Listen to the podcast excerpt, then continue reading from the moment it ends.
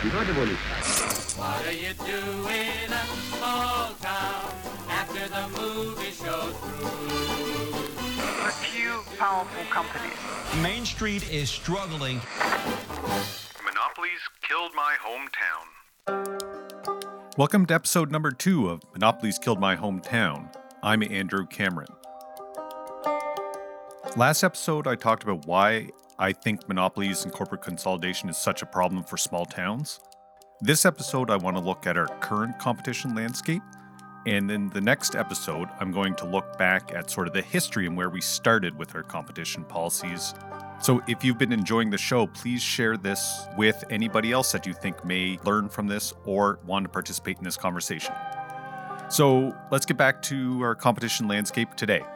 There's three big things I want to cover in this episode. It's the Competition Act, which is the law passed by Parliament the Competition Bureau, which is an independent enforcement agency that investigates and administers the Competition Act, and then the Competition Tribunal, which is an adjudicating body the Competition Bureau can recommend cases to. So, in my simplified mind, I think of this like an old Law and Order episode. The first half is the detectives, the Competition Bureau. The second half is the lawyers and the judges, the Competition Tribunal. So let's circle back to the actual Competition Act. So, again, this is the laws passed by Parliament. Our Competition Act was passed in 1986 while Brian Mulroney was Prime Minister. It's been reviewed a number of times since then, and the last time the Act was reviewed was in 2008, which, as Vass Bednar keeps pointing out, 2008 is the same year the Apple App Store launched. This is a long time ago. Things have changed since then. You know, it's also during the great financial crisis, pre COVID. Like, there's a lot that's happened. You'll hear me talk a lot about Vass and what she's contributed and added to the discussion on Canadian competition policy. And her point was just things are different now than the last time we reviewed it, so we should review and make sure our Competition Act meets the needs for today. Luckily, and I think as part of her pushing for a review amongst many others, there actually is a review of the Competition Act occurring sometime this year. So stay tuned because if we want something different from the Competition Act, this is the time for us to express our desires and what we would like out of this. So I'll put a link to the website and to the Competition Act, but I want to go back to what the current purpose of the Act is. And so, quoting from the website, the purpose of this Act is to maintain and encourage competition in Canada in order to promote the efficiency and adaptability of the Canadian economy, in order to expand opportunities for Canadian participation in world markets, while at the same time recognizing the role of foreign competition in Canada in order to ensure that small and medium sized enterprises have an equitable opportunity to participate in the Canadian economy, and in order to provide consumers with competitive prices and product choices. So that's a mouthful, and there's a lot there. I will leave it to other people to determine if the Competition Bureau is meeting this objectives in this purpose statement. But I kind of want to dig into a couple pieces of this first. Like I said, in the next episode, I'm going to go back to the original purpose of our competition policies. And spoiler alert, this is not the same as our original purpose. So stay tuned. We'll get into that in the next episode. Couple key words in here efficiency is a key and a malleable word in this policy because it can mean almost anything. But my take is when you hear efficiencies, especially when it comes up with mergers, for regular people, efficiencies typically means layoffs, typically means job loss. That's my general rule of thumb. So, like I hinted at, this purpose is different than some of our original ones. So, it's important to have kind of a context of what else was happening at this time.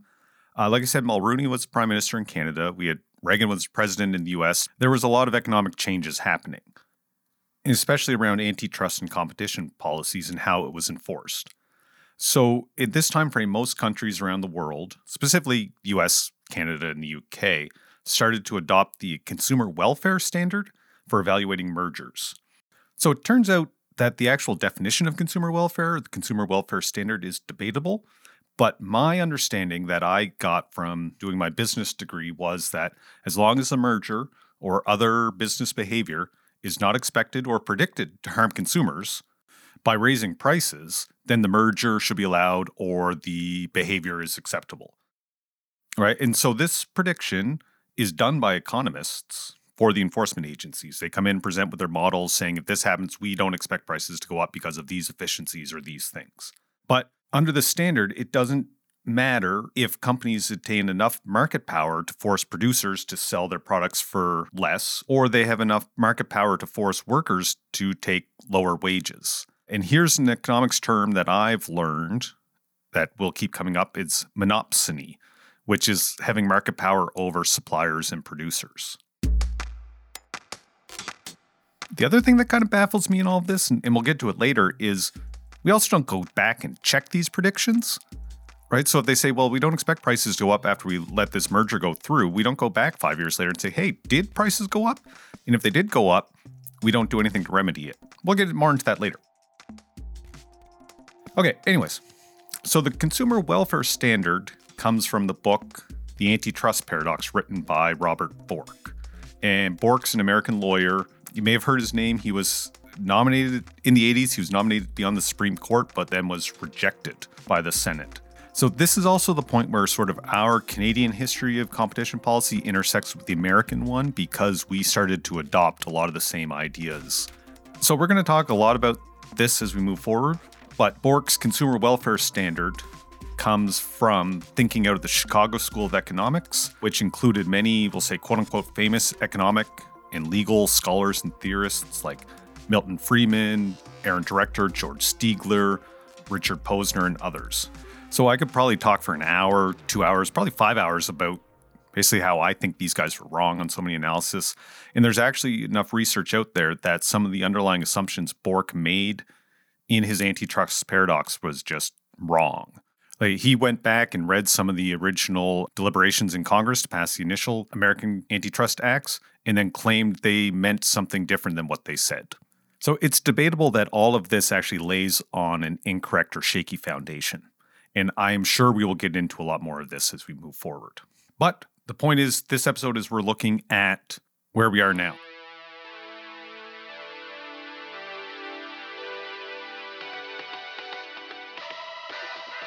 So, in the 1986 Competition Act, there were some significant changes from the previous Combines Investigation Act.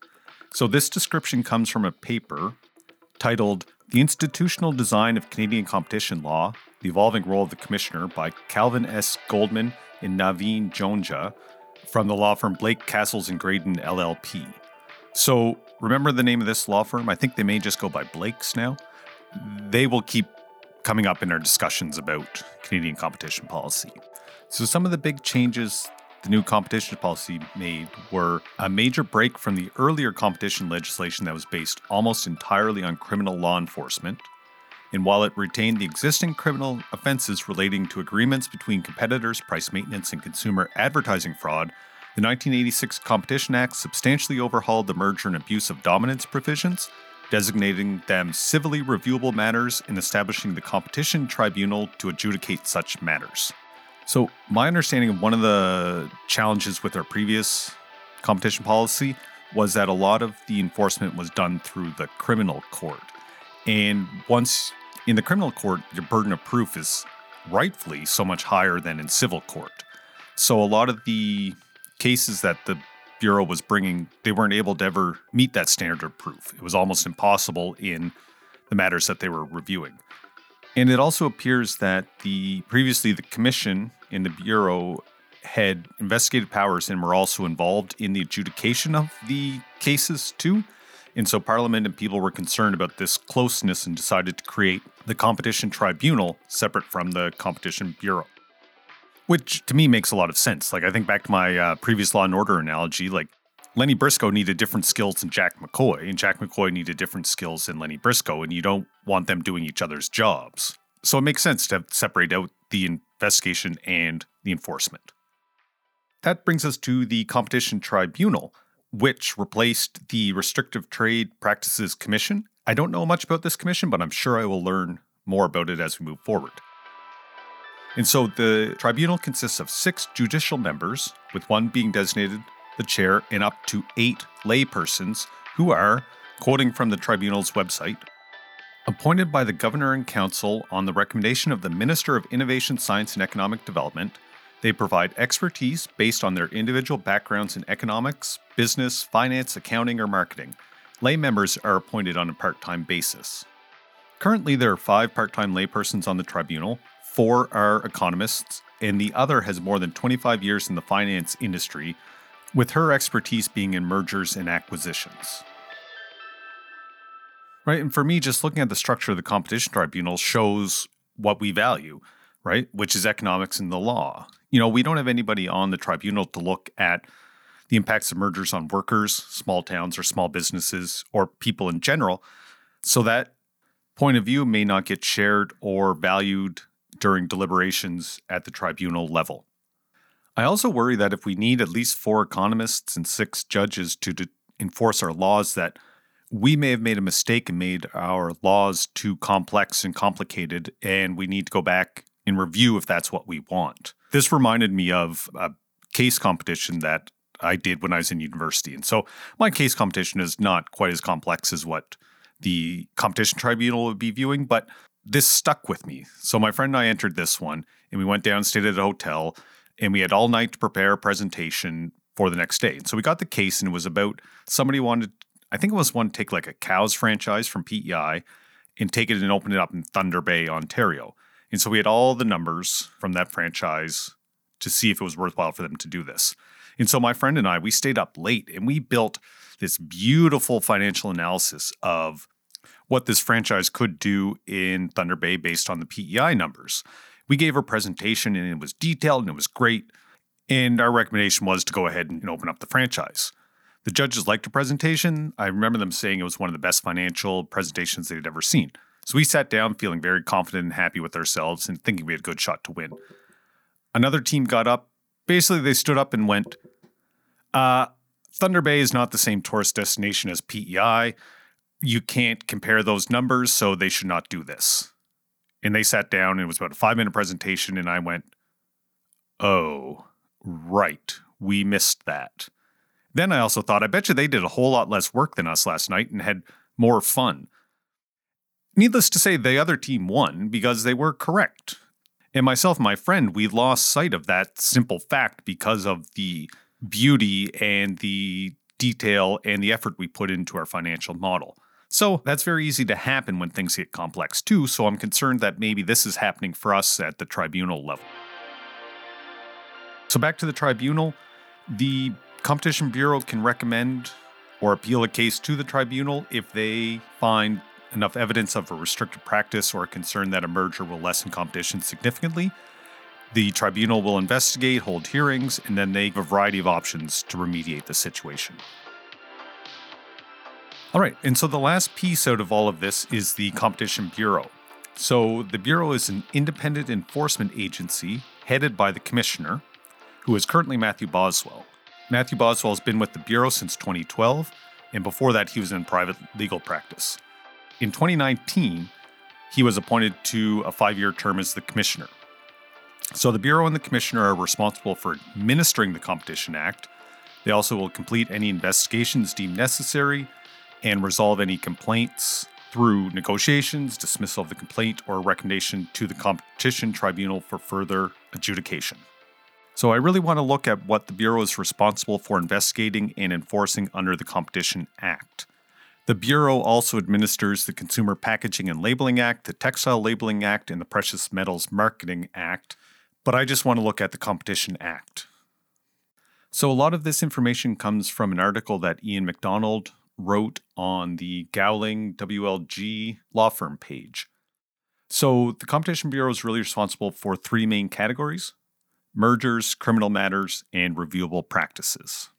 So, I want to start with criminal matters. Under the Competition Act changes from 2009, there's really only two criminal offenses left conspiracy and bid rigging. So, conspiracy essentially it's illegal for people to fix, maintain, increase local prices, allocate sales territories, or fix control or supply of a production. So, that's competitors working together to do this. And big bid rigging is just that it's working together to rig bids. Maybe I won't bid on this one, you bid on that one. Like, so my understanding is if one of these two behaviors is found, that it is forwarded to criminal court for prosecution, not the competition tribunal. Okay, another section the Bureau is responsible for are reviewable practices. So these are competitor agreements, abuse of dominance, price maintenance, refusal to deal, tied selling, exclusive dealing, vertical market restriction. I'll put links to the definitions of all of these. So these are behaviors we've historically deemed to be anti competitive and that we want to limit in our economy to ensure fair competition. So, out of this list, abuse of dominance is an exception to how they're enforced.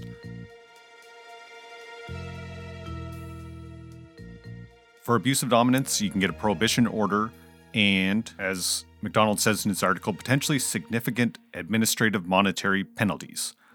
For all the other reviewable practices right now, they are presumed to be lawful, and a prohibition order is only issued if they're shown to substantially prevent or lessen competition or have an adverse effect on competition. I'm curious to get back and learn where this thinking came from because to me, when the only penalties for these reviewable practices are an administrative penalty or a prohibition order, we've just basically turned these into a cost of doing business, right? So the maximum administrative penalty under the abuse of dominance is 10 million for an initial transgression and up to 15 for any subsequent transgressions. So if you can use your market power and act in a way to make more than 10 or 15 million dollars, the incentive is for you to do that. And even if you get caught and proven, then you're only paying that much money and you still end up further ahead. Like it, it seems odd to me that this is a choice we went. But then the even weirder one is just the prohibition order. Like I think for like kids, if all that they know you're going to do is tell them not to do something if you catch them doing something bad, there's no consequences. So they got scolded or told not to do it. But if they still got what they want or still made out further ahead, they're going to keep doing it. Like it's a weird rationale. Like it almost feels like we want to appear that we're doing something, but we don't actually want to stop these behaviors. Like I don't know. I'd like to see this whole thing changed if we could in review it. Like actually have consequences for businesses if we don't want people to engage in these behaviors. And the last section that the Bureau really looks at are mergers, right? So if mergers are at a certain threshold, which are either based on size of the original parties or the acquiring business size, they must notify the Competition Bureau for the merger. The Bureau has 30 days to review it to determine if there's any substantial impact on competition. And the outcomes of a review can be either that the Bureau is okay with the merger and can proceed on schedule, that they can request longer time to complete their review. They can also make a supplementary information request, which typically happens in cases the Bureau is concerned may substantially reduce competition. The Bureau hasn't passed judgment, but this will delay the closing of the merger. The Bureau can challenge it and require concessions from the parties. So, a lot of the discussion right now with Rogers wanting to buy Shaw is Rogers being forced to dispose of or sell Freedom Mobile to another party to maintain competition. And the last thing the Bureau can do is challenge the merger transaction before the tribunal. These challenges don't happen that much. I read in the Globe today that Rogers and Shaw were saying that the Bureau actually wants to challenge their merger in front of the tribunal. So I don't know. I would I would be surprised if that actually happened. I'd love to see it happen, but I would be shocked. There are some other things around uh, mergers, like companies can request an advanced ruling certificate from the Bureau, which basically is like we'll say a pre-approval, like a like a pre-approval for a mortgage. Right? That's one thing. There's filing fees, there's other more specifics, but there's a couple things I kind of want to go back to quickly.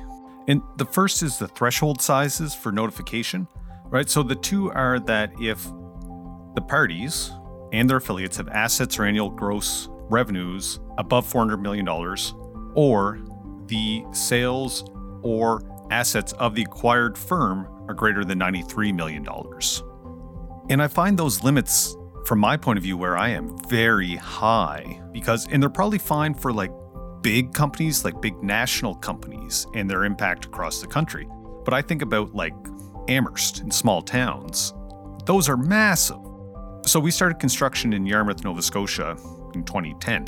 In the very first building we had, I could look across the street and see the ready mix plant for Lafarge. Like I could see it there. I could probably yell an order across the street and get it delivered in time. But we actually bought all of our concrete from a company 45 minutes away in Concession, Nova Scotia, because we got better pricing and better service out of them, even with them driving 45 minutes. Then in 2015 and 2016, Lafarge sold their assets or entered into a joint partnership with another Nova Scotia based ready mix concrete plant, who then also bought the other company that we were getting our concrete from. So we went from two competitors within 45 minutes down to one. And from then, found our prices for concrete went up and service quality wasn't the same. That transaction would not have been anywhere close to the merger guidelines for the Competition Bureau to come look at it, but it had a huge impact on the community of Yarmouth in the area down there. So I don't know how to go about that or what to do about that, but I would love some ways to look at transactions that have outsized impact on smaller towns.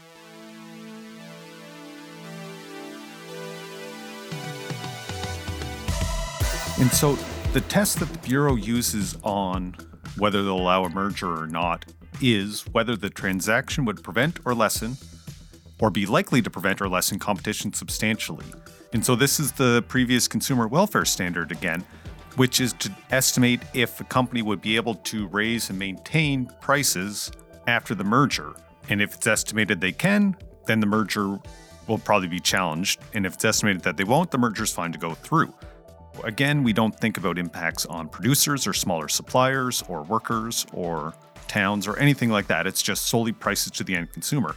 But also, we can only review these mergers for one year after the fact. It used to be three but it got reduced to one in 2009 in the last review, which seems really weird. Everything else with federal government, especially with uh, HST, income taxes, those things are all reviewable by Canada Revenue Agency for up to seven years. So I don't know why this is down to one. It also seems to me that if we're basing decisions on allowing mergers on whether prices will go up or not in the future, but we're only allowed to look at it for one year, we're basically saying as long as you're not going to raise prices within one year, this merger is fine. Like it seems like a really weird uh, accountability measure for something as important as this. Like I was thinking the other day, it's like such a weird thing. Like my daughter's eight. And so I was thinking, okay, when she's a teenager, she comes to me and says, I want to go to a concert on Friday night. And I say, okay, that's great. I'll let you go to the concert as long as you keep your bedroom clean for the rest of the month. And if you don't for the rest of that month, you're going to owe me $100. And she agrees to it. And then I say, but you know what? The thing is, I'm only going to check your bedroom for the next week. Those last three weeks, I'm just going to assume that it's fine and assume you're going to do it. There's no accountability for her. It's just, you know, she'll probably keep her room clean for that week do whatever for the next three and then expect me to give her the hundred bucks back at the end of the month. Like this just seems like a really weird accountability and enforcement process if we want to hold the emerging parties accountable. I'd love to hear more about like, where this thinking and where this thought process came from. So please share. Let me know what you've experienced or what you're thinking or what you know of where this came from. And I, am sure I'm going to come across more of this as I go back to more documents from, you know, the late 70s and mid 80s. But I'd still love for these things to be reviewed and thought about when we do our review of the whole act. Like, if we don't want these things to happen, are our accountability measures and processes in line with actually stopping them? Because if they're not, it's almost like we want to say we're against these behaviors and these things happening, but we're actually very permissive in letting them happen. Like, it seems like a bit of a dichotomy that I'd love to see straightened out in this review. So, once again, thank you for joining me on this episode of Monopolies Killed My Hometown. If you've enjoyed this, please share it with friends, family, anybody else who may like it, and subscribe in your favorite podcast app. And please check back for the next episode looking at where we started.